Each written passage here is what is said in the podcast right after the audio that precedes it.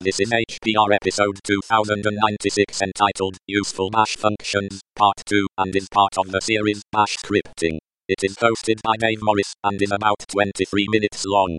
The summary is the further development of a bash function that may be of use in your scripts. This episode of HPR is brought to you by anhonesthost.com. Get 15% discount on all shared hosting with the offer code HPR15. That's HPR15. Better web hosting that's honest and fair at anhonesthost.com.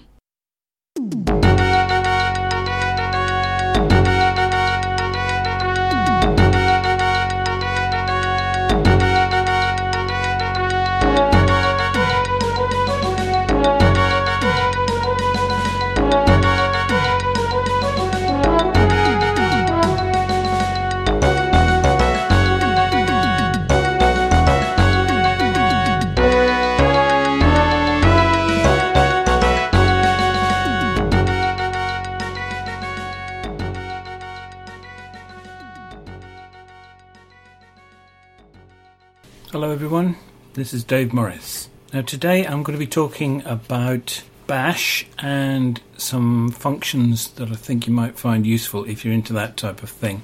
Now, this is one of those shows where I have put up quite a lot of code and I'm going to talk about it. So, if you're not interested in this, then you can skip ahead. If you are interested, I would strongly advise that you listen to this with the code in front of you unless you have a very very good uh, ability to visualize bits of text in your in your head which I'm I'm certainly not such a person so I sympathize if you're not. So what I'm doing today is picking up from where I left off in 2015 April 28th where I did show number 1757 which I entitled useful bash functions and uh, so I thought I'd carry on from here, and this is called also Useful Bash, bash Functions Part 2. And what I'm doing this time, I looked back at the previous functions that I talked about, and I'd got a bit of feedback from the previous show, uh, some of which said the way I had organized things was not really all that useful. At the time, I didn't agree with that, but on reflection, on using these functions because these are things I actually use day in day out. I got really fed up with the way it was.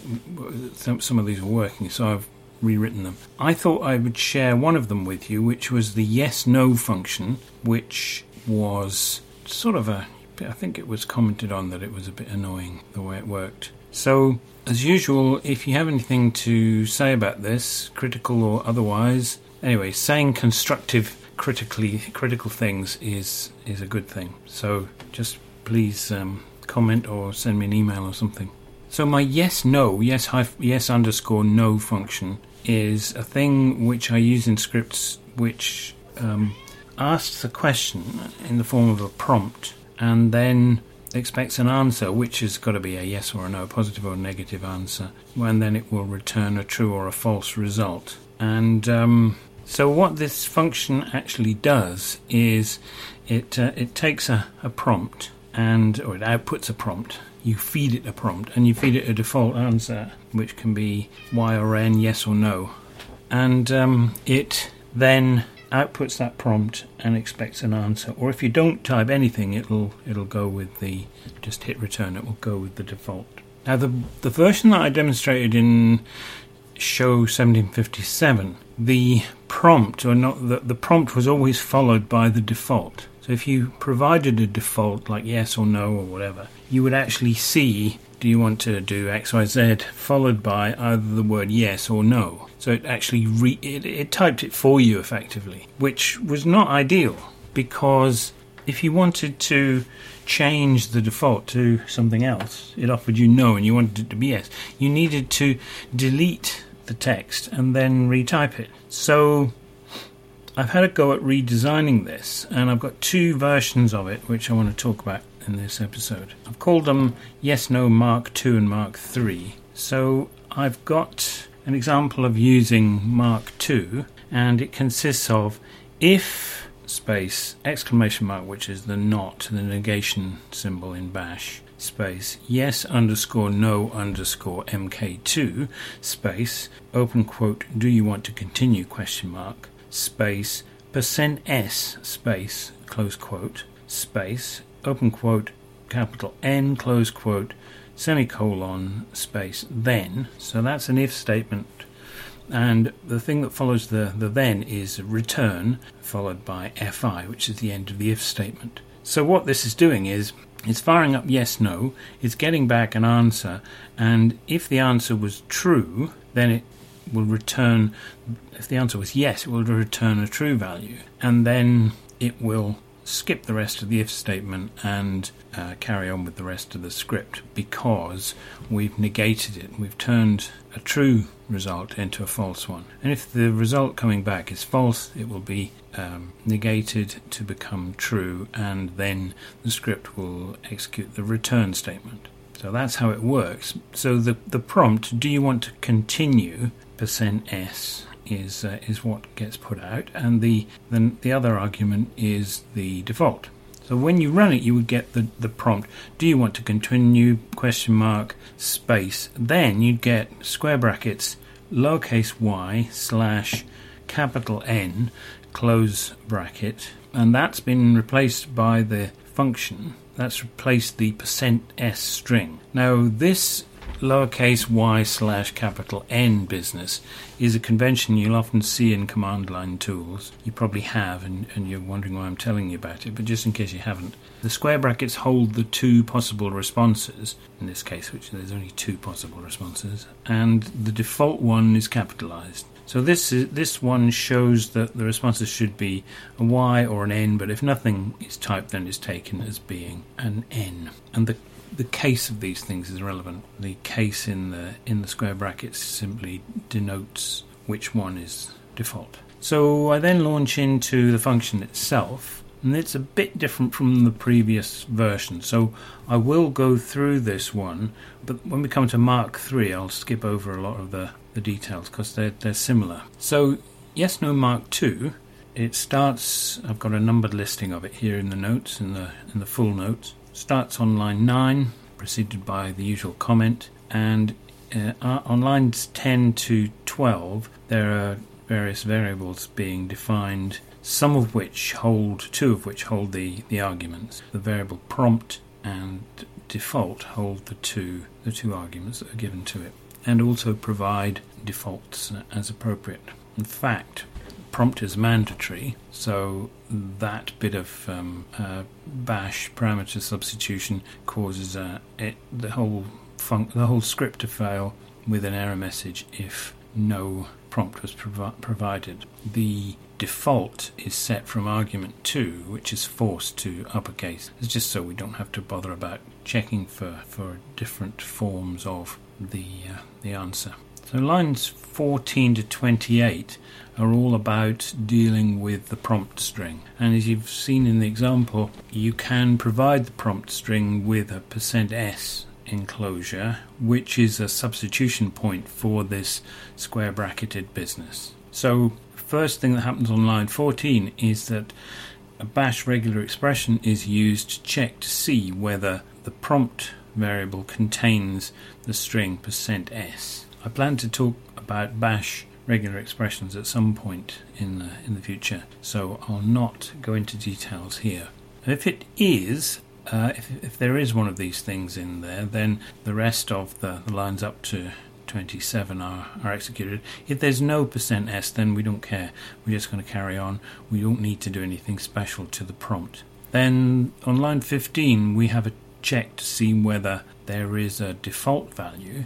The minus n option inside the double square brackets, which is Bash's testing capabilities in an if statement. Minus n means not blank, not empty. So if that's if the default exists, if there is a default value, then we want to do particular stuff. If there's no default value, then there's an error and we abort the whole script. Um, that's on lines 25 and 26, where an echo is produced which puts out an error message that says default required. So if you're going to use percent %s, you've got to provide a default, otherwise it makes no sense.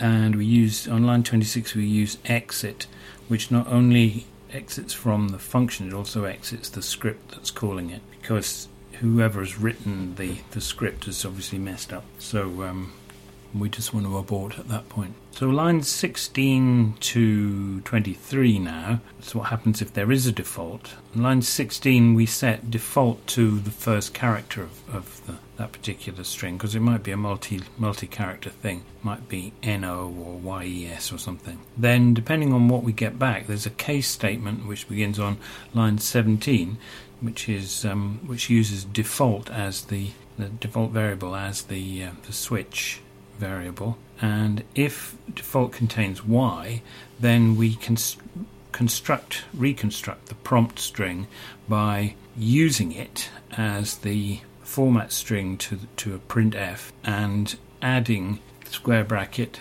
y, uh, capital Y slash lowercase n close square bracket as the percent s and we put that back into the prompt variable. So that's the line that says y close parenthesis, printf space minus v space prompt space open double quotes dollar prompt close double quotes space double quotes square brackets uppercase y slash lowercase n close square brackets close double quotes and then two semicolons which is the way you end one of the branches in a case statement in bash. So if the prompt was, if the default, I should say, was y, or began with the Y, then we want to put in the appropriate element in the in the prompt string that's that shows that the default is a one. For the n branch, then we do the equivalent thing, but with the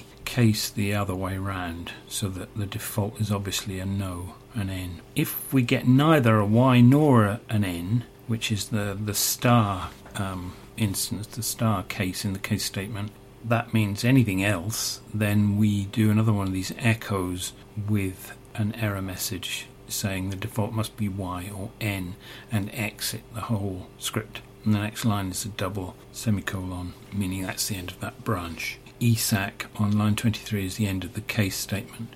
I wanted to mention how this echo error message is constructed. The the echo string is in double quotes, so you can put parameters in it. You can put the parameters substitutions in it. And what we do is we substitute dollar open curly bracket func name F U N C N A M E all in capitals square bracket open square bracket zero close square bracket close curly bracket. That means the array called func name the zeroth element. Now this is something that's maintained by Bash and it keeps the name of the current function that you're in on the it's, it's sort of a stack. Similarly a bit further on in that line we have a line number. So it's line space and then the substitution point. So we're using dollar open curly bracket bash underscore line no which is all in uppercase square bracket zero close square bracket. And this is the current line number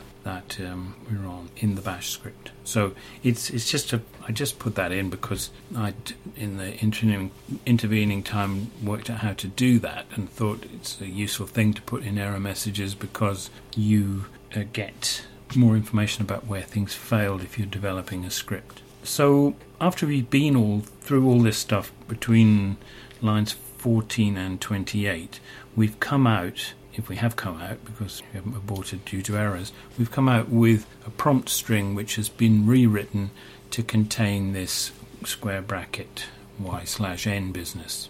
So line 33 uh, through 38, they're pretty much similar to the original, um, but I'll just read them uh, quickly because you probably have completely forgotten about how it was done originally. So we've got a read statement, read space minus lowercase e space minus lowercase p, and th- then the, followed by space double quotes dollar prompt close double quotes space ans ans. So what that's doing is it's outputting a the prompt string and receiving back an answer which it's storing in the appropriately named variable ANS. Then line 34 has got res equals in double quotes dollar question mark. This is the result returned by the read statement. So if anything went wrong, then we want we can catch it there and deal with it. So this is followed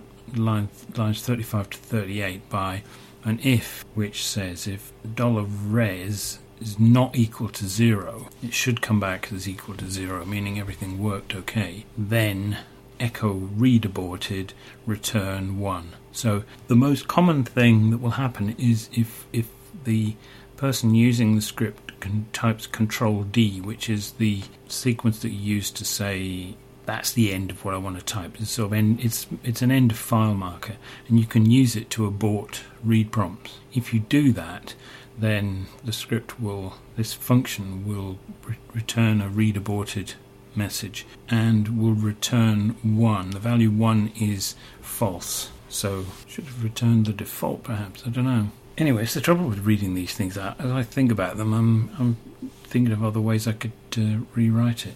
Anyway, we'll leave it as it is for the moment. In line 40, we're looking to check to see whether an answer was actually returned, whether whether the um, the user just pressed return, in which case the ans variable will be of zero length, and that's what that test is doing.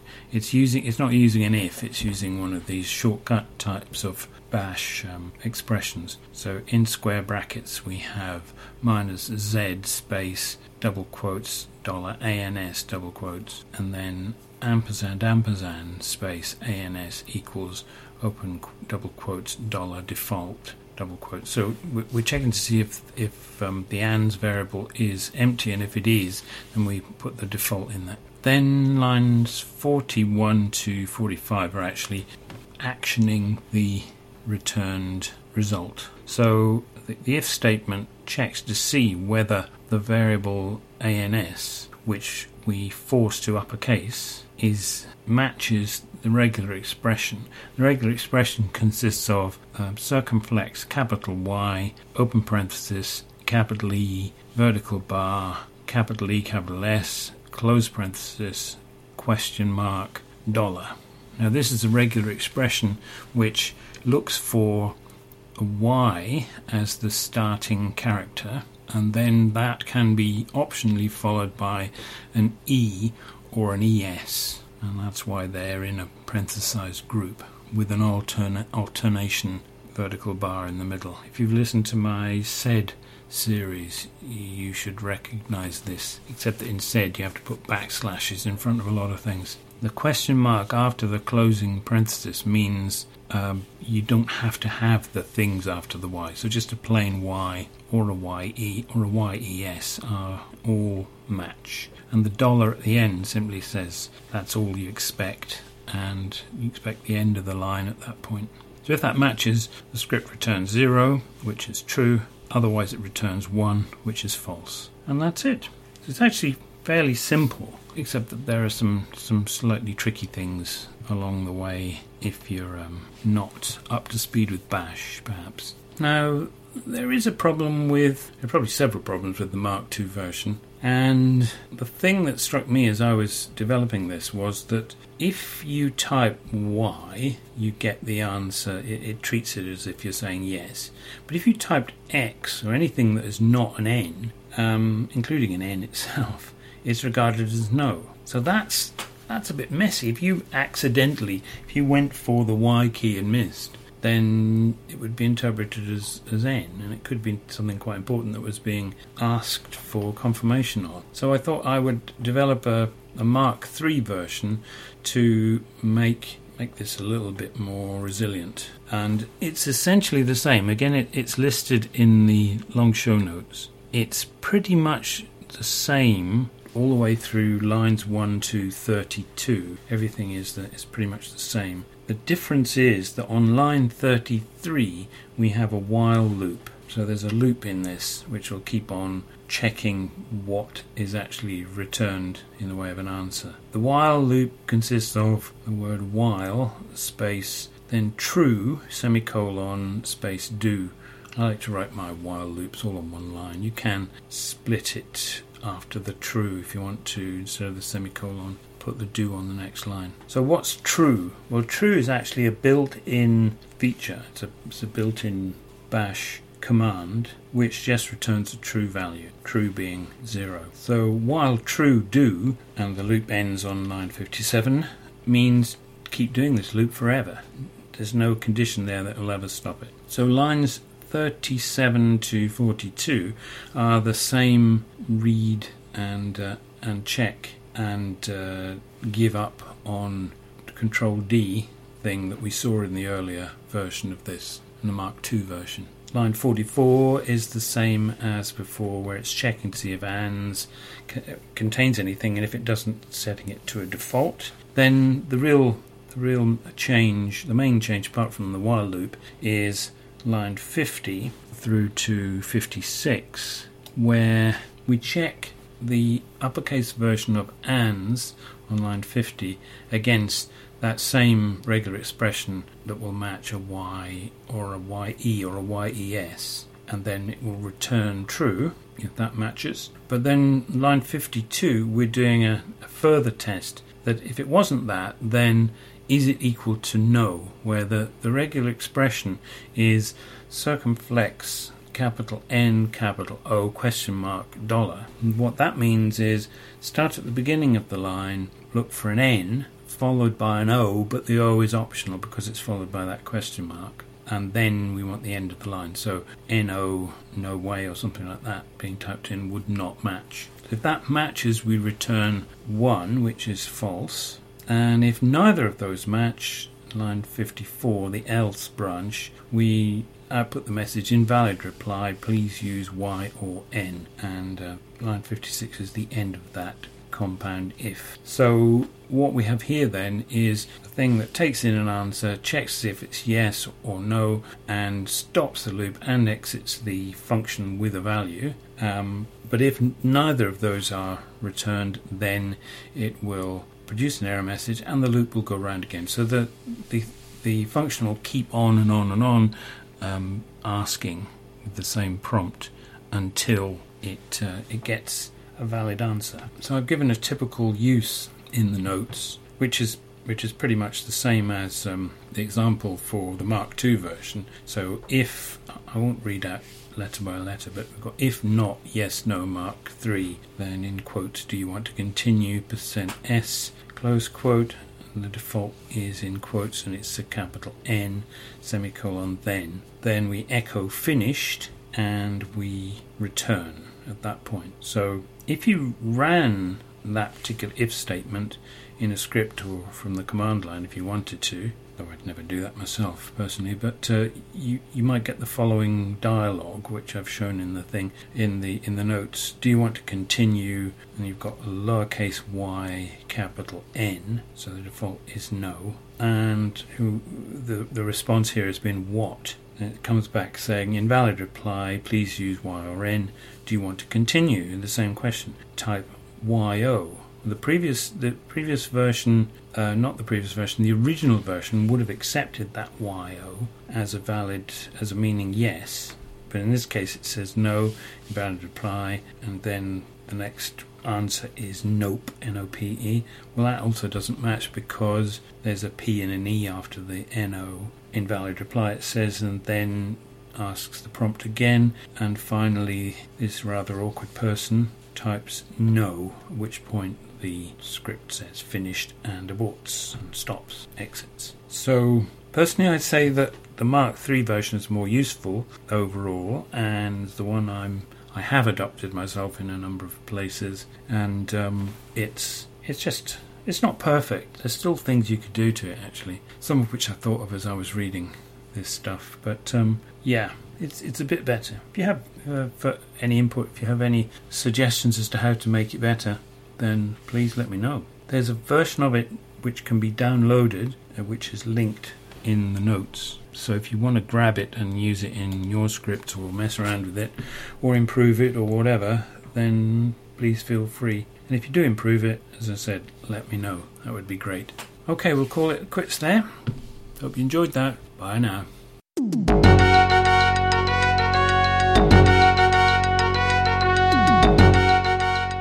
You've been listening to Hacker Public Radio at hackerpublicradio.org. We are a community podcast network that releases shows every weekday, Monday through Friday.